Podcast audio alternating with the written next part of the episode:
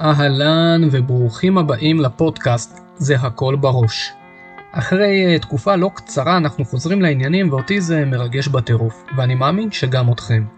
בטח שמתם לב שמי שמדבר מולכם זה כבר לא אליור פרץ. אז לי קוראים מקס קפלנצקי.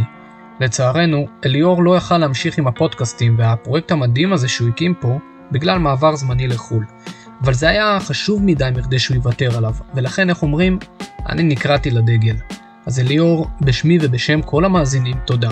תודה שהקמת את הפרויקט המדהים הזה, ותודה על הזכות להמשיך אותו מפה. אז כפי שאמרתי, לי קוראים מקס. שירתתי ביחידת מגלן כמעט שש שנים. הייתי לוחם, מפקד צוות לוחמים, סגן מפקד פלוגה ומפקד פלגת המסלול של היחידה בתפקידי האחרון. כמו ששמעתם מאליור בכל פתיח, גם בשבילי השירות היה משמעותי ביותר באיך שהוא השפיע על החיים שלי. קיבלתי ממנו הרבה יותר ממה שאני יכול לתאר לכם במילים. החוויות שחוויתי בלי סוף, האחווה האדירה שיש בין לוחמים, הכלים, המיומנויות והערכים שרכשתי בצבא, הם חלק מרכזי בזהות שלי היום וממי שאני כאדם. היום אני מתעסק בעיקר בעשייה חינוכית, ואני מוצא בזה הרבה משמעות ותחושת שליחות. ואני כולי תקווה שהפרקים האלו יעוררו בכם את הסקרנות והרצון לעשות שירות משמעותי, וכמובן ייתנו לכם את מירב הכלים לעשות את זה. אז איך זה הולך לעבוד? פעם בחודש נעשה את כל המאמץ להעלות פרק עם מרואיין או מרואיינת, ונביא לכם את האנשים הכי מעניינים, לדבר על כל מיני סוגיות שקשורות בשירות הצבאי. בנוסף, אני אעלה פעם בחודש פרק קצר נוסף, שבו לרוב אני זה שמדבר איתכם בדיוק כמו בפרק הקרוב. כל פעם זה יהיה בנושא כזה או אחר, בהיבטים של השירות הצבאי. בין אם זה בהיבט מנטלי, בין אם זה מוטיבציה, בין אם זה קבלת החלטות, או אפילו נושאים פרקטיים מאוד, כמו לדוגמה, איך להתכונן לצו הראשון. אז חברים, בואו נתחיל. אני חייב לפתוח באולי אחד הנושאים הכי חשובים בעיניי. מה זה אומר שירות משמעותי? אנחנו אומרים את הצמד מילים הזה כל כך הרבה, ואנחנו לא תמיד מתעכבים על לעצור שנייה ולשאול מה זה באמת אומר, מה זה אומר בתכלס. ומעבר לזה, איך אני מוודא שאני עושה את זה, איך אני מוודא שאני הולך ועושה שירות משמעותי. אז זה הנושא שאנחנו הולכים להתעסק בו בככה עשרים דקות הקרובות. אז אני רוצה לפתוח עם איזשהו סיפור אישי. תראו, אני נולדתי בעיר נתיבות וגדלתי שם. זאת עיר שנמצאת בדרום, לא רחוק מסדרות, בערך עשרה קילומטר קו אווירי מעזה. ובשנת אלפיים ושמונה פרצה בעצם המערכה הראשונה עם, עם החמאס, עופרת יצוקה. אני עד אותו רגע, בשבילי כל הסיפור הזה של טילים, אזעקות, עזה, זה היה משהו שהוא רחוק ממני. זה שם, זה בעוטף, זה בסדרות, אבל מה זה קשור אליי? ובעופרת יצוקה הכל השתנה, כי נתיבות, הם היו בעצם, אנחנו, היינו אלה שחטפו את המטח הראשון של המלחמה. ואפילו הרוג הראשון של המלחמה היה פה בנתיבות. עכשיו אני רוצה שתבינו שני דברים חשובים. אחד, אין אצלנו בבית ממ"ד. אפילו בשכונה אין מרחב מוגן, והמקלטים שהיו באזור היו סגורים. הדבר השני זה לגבי האזעקות. אחד, ברגע שמופעלת אזעקה, יש לך משהו כמו עשרים עד עשרים וחמש שניות להיכנס למחסה. הדבר השני, כשאתה שומע את הבום, זה לא בום של כיפת ברזל, כי פשוט אין כיפת ברזל. אתה בהכרח מחכה לנפילה, וזה הופך את כל הסיטואציה לממש ממש מפחידה. עכשיו, שוב, אני ילד בסוף כיתה ח', ומה שלי בעיקר זכור, זה החוויה שאני רואה את אחד האנשים הכי חזקים מבחינתי, את אמא שלי, פשוט נשברת. באמת, נכנסת לחרדות, בוכה, שוכבת על הרצפה מתחת למשקוף של החדר הפנימי של הבית, ואני ככה חווה איזושהי חוויה כואבת, אבל אני בעיקר, בעיקר בשוק, בעיקר באיזשהו אלם. ואני לא מתפקד, אני לא, לא, לא זוכר שאני מפחד או משהו כזה, אבל אני פשוט בהלם, ומאותו רגע השתנה לי הדיסקט בראש. אני לא יודע להגיד מה בדיוק קרה, אבל כמה דקות אחרי שהמטח נגמר, אבא שלי מהר כך אוסף את המשפחה, ואנחנו נוסעים לבאר שבע, שם הטילים עדיין לא הגיעו, וגם כשהם הגיעו, יש לך דקה וחצי להיכנס לממד, ובבית שלנו בו היה ממד, מה שנקרא קייטנה. אבל אני, לאורך כל המערכה, לא מעניין אותי צחוקים, ולא מעניין אותי שום דבר, רק דבר אחד. כל היום אני יושב מול הטלוויזיה ומסתכל חדשות. כל מה שמעניין אותי זה מה קורה בעזה. מה קורה בגבול עם עזה, מה קורה עם הלוחמים. ממש כל היום מסתכל ורואה עוד ועוד ועוד תמונות של לוחמים, וזה הדבר היחיד שמעניין אותי. איפשהו שם קיבלתי את ההחלטה שאני הולך לעשות שירות משמעותי, את השירות הכי משמעותי שאני יכול, ומבחינתי באותה תקופה זה אמר אך ורק דבר אחד, להיות הכי קרבי שאני יכול. ואז באמת כך עובר הזמן ואני מגשים את החלום ואני מתגייס ליחידה קרבית, אני מגיע ליחידת מגלן, ושם הבנתי תוך כדי השירות משהו מאוד חשוב, וזה אולי שמע לחלקכם קצת מוזר, אבל שלא כל לוחם עושה שירות משמעותי. פגשתי לוחמים, אומנם מעטים, אבל עדיין, שעשו יותר נזק מאשר תועלת, ואם יש את זה במגלן, אני בטוח שזה גם נכון לכל מקום. עכשיו, שלא תבינו אותי לא נכון. אנחנו צריכים לוחמים, ואנחנו צריכים אנשים איכותיים שילכו לתפקידים קרביים, ואם יש לך את הנתונים והיכולות, תלכו, תלך לקרבי, אבל לבוא ולומר שעצם העובדה שאני לוחם, זה אומר שאני עושה תפקיד משמעותי, בעיניי זה קצת מנותק מהמציאות. ומנגד, כאשר באמת חשבתי שמשמעותי זה רק קרבי, לאורך השירות הבנתי עד כמה משמעות יש בשאר התפקידים ובמעטפת של הצבא. וכשאני אומר מעטפת זה אומר הכל, מתפקידי מודיעין, דרך הדרכה, תפקידי תומך לחימה ועד ללוגיסטיקה. כדי לתאר לכם את מה שאני מדבר עליו טיפה יותר לעומק, אני רוצה שתדמיינו שהצבא הוא כמו קפיץ דרוך, שכל הזמן מחכה להשתחרר. הוא משתחרר כאשר הוא צריך להילחם, או שיש פעילות מבצעית, או התעכלות עם אויב, אבל רוב הזמן הצבא נמצא בדריכות, הקפיץ הזה נמצא בדריכות. עד כמה רוב הזמן? לדוגמה, אני שירתתי שש שנים, כמו שאמרתי לכם, הייתי בלא מעט פעילות מבצעית, אבל רק פעם אחת היה לי אירוע מבצעי שכלל ירי. רוב הזמן היינו, היינו עסוקים בשגרה, וזה נכון לגבי רוב הצבא. רוב הזמן אתה מתאמן, אתה מתכונן ואתה דרוך, וזאת מציאות לא פשוטה. נכון, בקצה, כאשר יש לחימה, מי שעומד מול המחבל או אויב זה הלוחם, ועל זה צריך להעריך את הלוחמים מאוד, הרבה יותר מהערכה שהם זוכים להיום זה בטוח, אבל הזמן הזה של המוכנות, של האימונים, של הדריכות, הוא זמן קריטי. אם אנחנו מפקששים שם או עושים עבודה בינונית, זה משפיע ישירות אחרי זה על הפעילות המבצעית, וזה מה שאני צריך שתבינו. ושם ראיתי בצורה מובהקת כמה חשיבות יש לתפקידים השונים במעטפת של היחידה. לדוגמה, לא פעם ולא פעמיים כיחידה היינו מוקפצים או מופעלים לכל מיני אירועים, בין אם זה בעזה, בין אם זה ביהודה ושומרון, בין אם זה בצפון, באמת בכל, ה... בכל הגזרות. וזה אירוע מטורף, כאילו לראות את היחידה ברגע ממצב של שאנחנו לא עושים יותר מדי למצב שאנחנו מוקפצים וצריכים לצאת הכי מוכנים לאיזושהי פעילות, ולראות את זה קורה בשעות בודדות, באמת זה דקות, הסוויץ' הזה שקורה ושמחליפים גישה והופכים עכשיו לחיות שיאללה כמה שיותר מהר אנחנו צריכים להתארגן על המשימות, להביא את הציוד, לארגן את הדברים ולצאת לפעילות, זה פשוט מחזה יפהפה. עכשיו, שמה במצבים האלה ראיתי כמה חשיבות באמת יש לה לתפקידים, כי בסוף נכון, אני הלוחם בא ומארגן ציוד ועולה בסוף על האוטובוס. אבל בדרך אני צריך לעבור הרבה מאוד תחנות, שלא תלויות בי כלוחם. תחנות כמו התקשוב והמכשירי קשר, דרך מודיעין ומפות ושלישות וחיל הרפואה ולוגיסטיקה ולארגן את כל הדברים והנהגים, וכל היחידה נמצאת בתוך המאמץ הזה. ותדמיינו שבסוף אני מגיע לאיזושהי פעילות או לאיזושהי משימה שאני צריך לבצע והקשר שלי לא עובד.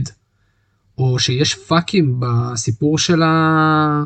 של התקשוב, שזה כל מכשירי הקשר ועוד הרבה מכשירים טכנולוגיים כאלה ואחרים, אתה נמצא בבעיה. אם אני לא יכול להיות בתקשורת רצינית וטובה עם שאר היחידה ועם הגורמים שנמצאים סביבי, אני נמצא בבעיה גדולה. ואם האוכל לא יוצא בזמן והוא מעכב אותנו ביציאה, אז אנחנו מתעכבים ביציאה. ואם יש בעיות עם התחמושת, אז יש בעיות עם התחמושת. והאיכות של המודיעין שאנחנו נקבל והמפות תלויה בסוף במשקים שיושבים ב... במשקים והמשקיות שיושבים בתוך המחלקה של המודיעין וצריכים לעשות את העבודה שלהם בצורה הכי טובה שיש. עכשיו זה לא לוחמי שמונה מאתיים, זה חבר'ה שהתגייסו בגיוס כללי לחיל המודיעין, עברו את ההכשרה והם נמצאים עכשיו בתפקידים האלה ומצופה מהם לתפקוד מאוד מאוד גבוה. ואם כל אחד עושה את התפקיד שלו בצורה הנכונה ובצורה הכי טובה, ברור שזה משפיע בצורה מובהקת בסוף גם על הקצה, גם על הפעילות.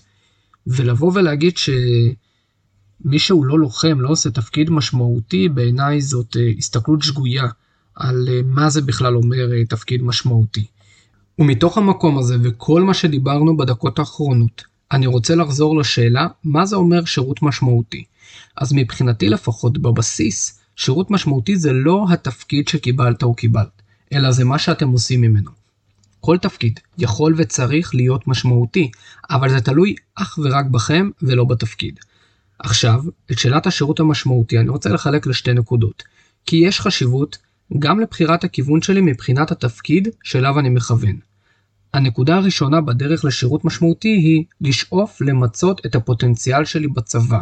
זה בעניין הבחירה לאיזה תפקיד ללכת, אנחנו עוד שנייה נפרק מה זה אומר. הנקודה השנייה היא שברגע שהתגייסתי לתפקיד כזה או אחר, אני עושה את הכי טוב שלי. לגבי שאלת המיצוי של הפוטנציאל, אני מחלק את זה לשתי שאלות שכל אחד צריך לשאול את עצמו. האחת היא שאלה של מודעות עצמית.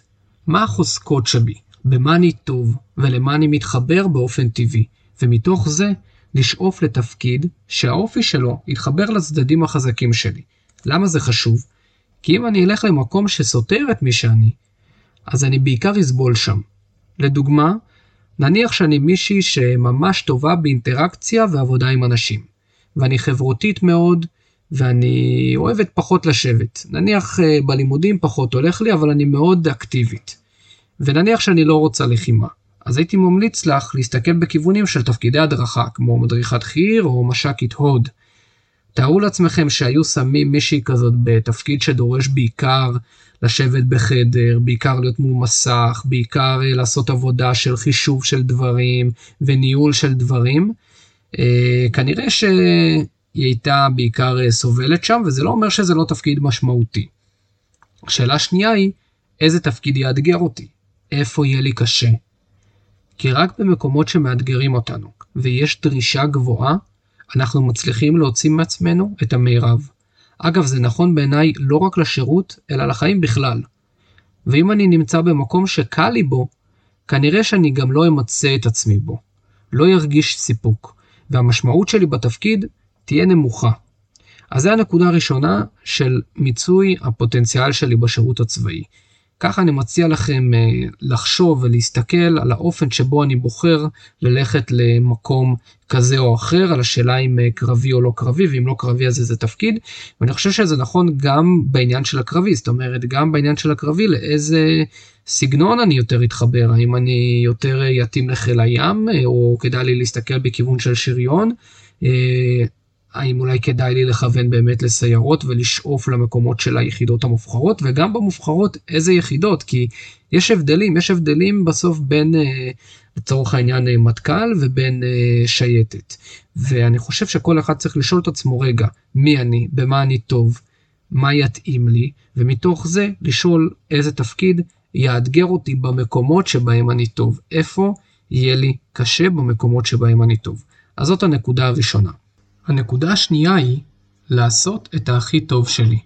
אני חושב שהנקודה הזאת קודם כל יושבת על היבט מנטלי, על מיינדסט, על תפיסה, על גישה שלי בתור בן אדם בלי קשר לצבא. והגישה שאני מציע לכם לאמץ ככה היא גישה שלא משנה איפה אני נמצא ולא משנה מה אני עושה, אני עושה את זה בצורה הכי טובה שאני יכול. למה? כי זה מי שאני. זה האופי שלי, זה הבן אדם שאני תופס את עצמי, זה מי שאני רוצה להיות. אחד כזה שעושה את הכי טוב, לא משנה איפה הוא נמצא ומה הוא עושה. כי אני רוצה לספר לכם סוד קטן. זה לא משנה לאן תגיעו בחיים שלכם, המוטיבציה היא לא תמיד בשמיים, בלשון המעטה. ולא תמיד אנחנו עושים את הדברים עם איזו אהבה מטורפת וקמים כל בוקר עם איזה היי מטורף עכשיו לתפקד ברמה הכי גבוהה. ואם אני לא בגישה שאני עושה את הכי טוב שלי, לא משנה מה, הרבה פעמים אתה רואה חבר'ה שממש נופלים לאיזה מין בינוניות כזאת, אפילו שהם עושים דברים שהם כביכול בחרו לעשות. הם רצו להיות שם, זה כביכול מה שהם רוצים לעשות, אבל התפקוד שלהם הוא תפקוד בינוני, ואתה שואל את עצמך איך זה הגיוני. וזה הגיוני, כי עוד פעם, לא תמיד אנחנו קמים בבוקר מלאים מוטיבציה מטורפת, והגישה הזאת של אני עושה את הכי טוב שלי בכל דבר קטן שאני עושה, לא משנה מה אני עושה, היא גישה שעוזרת לנו אה, באמת לתפקד בתפקוד שהוא תפקוד גבוה, ואני בטוח שכל אחד שמקשיב עכשיו רוצה להצליח, וכל אחד רוצה לראות עצמו עולה ומצליח ועושה דברים גדולים, לא משנה אם זה בצבא או בחיים אחרי זה, אה, ואני מציע לכם להתחיל עם הגישה הזאת. עכשיו, העניין בזה, ומה שאני רוצה להציע לכם בנוסף, זה את ההבנה שזה לא יכול לחכות לצבא. אני לא יכול לחכות, אם אני מתכונן לשירות מסוים, להגיד, אוקיי, כשאני אגיע לשירות הצבאי ואני אתקבל לאן שאני אתקבל, או שיתגייס לאן שאני אתגייס, אז שם אני אשקיע ואתן מעצמי, כי זה מה שאני רוצה לעשות. זה חייב להתחיל עכשיו. וזה היופי בדבר הזה. כי אם אני לא מפתח את הגישה הזאת עכשיו, אם אני לא בן אדם כזה עכשיו, ואני מחכה עם זה ומספר לעצמי איזשהו סיפור שכשאני אהיה בצבא, אז אני עושה טעות גדולה, כי זה עניין של אופי, זה עניין של ערכים. והיופי הוא שאתם יכולים להתחיל לתרגל את זה עכשיו. כי אני בטוח שכל אחד שמאזין עכשיו, אם הוא ישאל את עצמו בכנות, רגע, בחוג הזה אני כן נותן לעצמי את המקסימום, אבל איפה אני לא באמת עושה את הכי טוב שלי? איפה אני מזלזל? איפה אני עושה חצי קלאץ'? ואני אשים לב לזה, ואני אשאף להשתפר שם, לא משנה אם זה עם חברים, לא משנה אם זה בלימודים, לא משנה אם זה בתנועת נוער, אז אני מתרגל את זה. והסיפור הזה זה ממש כמו שריר, זה שריר שאני עובד עליו, ולאט לאט מפתח בעצמי את היכולת לעשות את הכי טוב, לא משנה איפה אני נמצא. ואז כשתגיע לצבא, אז אתה כבר מגיע עם הגישה הזאת. ויהיה הרבה יותר קל, אחרי זה בשירות הצבאי, לא משנה באיזה תפקיד, לעשות את הכי טוב. אז באמת ככה לסיכום של הפרק הקצר הזה, שככה דיברנו על שירות משמעותי, אני רוצה להזכיר לכם, השאלה הזאת של מה זה שירות משמעותי ואיך אני עושה את זה, זאת שאלה קריטית שחשוב שנתעסק בה. וההבנה הראשונה שצריך להבין זה שכל תפקיד הוא יכול להיות תפקיד משמעותי, זה לא העניין של איזה תפקיד אני עושה, אלא מה אני עושה מהתפקיד שהגעתי אליו. והשתי שאלות שאני ככה מציע לכם לשאול, אחד זה איך אני ממצה את הפוטנציאל שלי בצבא, זאת אומרת איך אני כן בכל זאת הולך לתפקיד שיוציא ממני את המקסימום, וזה מורכב משני חלקים, אחד זה תפקיד שבעצם יושב על החוזקות שבי, על הצדדים החזקים שלי בתור בן אדם, ומצד שני הוא גם יהיה תפקיד שיאתגר אותי במקומות האלה, זאת אומרת לא שיהיה לי קל שם, אלא שיהיה לי קשה ומאתגר, ושזה יהיה תפקיד שידרוש ממני. החלק השני זה בעצם לעשות את הכי טוב שאני יכול, לא משנה לאן אני מגיע, וזה עניין של תפיסה, זה עניין של גישה שלי בתור בן אדם שאומרת לא משנה מה אני עושה, לא משנה איפה אני נמצא, אני אחד כזה, אני אחת כזאת שעושה את הכי טוב שלה, שעושה, שעושה את הכי טוב שלו. וזאת גישה שאני מציע לכם לאמץ, והדברים האלה ככה ביחד, אם אנחנו באים מוכנים, אנחנו נעשה אה, שירות משמעותי. אז זה ככה לסיכום הפרק, ואני מקווה מאוד שנהניתם מה-עשרים דקות האחרונות שלנו ביחד. תודה על הזכות, תודה על זה שהקשבתם. אני מזמין אתכם לשתף את הפרק הזה ואת הפרקים בכלל ואת הערוץ המדהים הזה, וכדי שככה עוד חבר'ה ועוד נערים יוכלו להיחשף לתכנים האלה. כמובן שאם אתם רוצים להגיב, לשאול שאלות, כל דבר שאתם רוצים, אתם מוזמנים לפנות אליי במייל שמופיע ככה באתרים, ונשמח מאוד לשמוע ממכם. אז תודה רבה שהאזנתם, שיהיה לכם המשך יום נהדר, ולהתראות עד הפעם הבאה.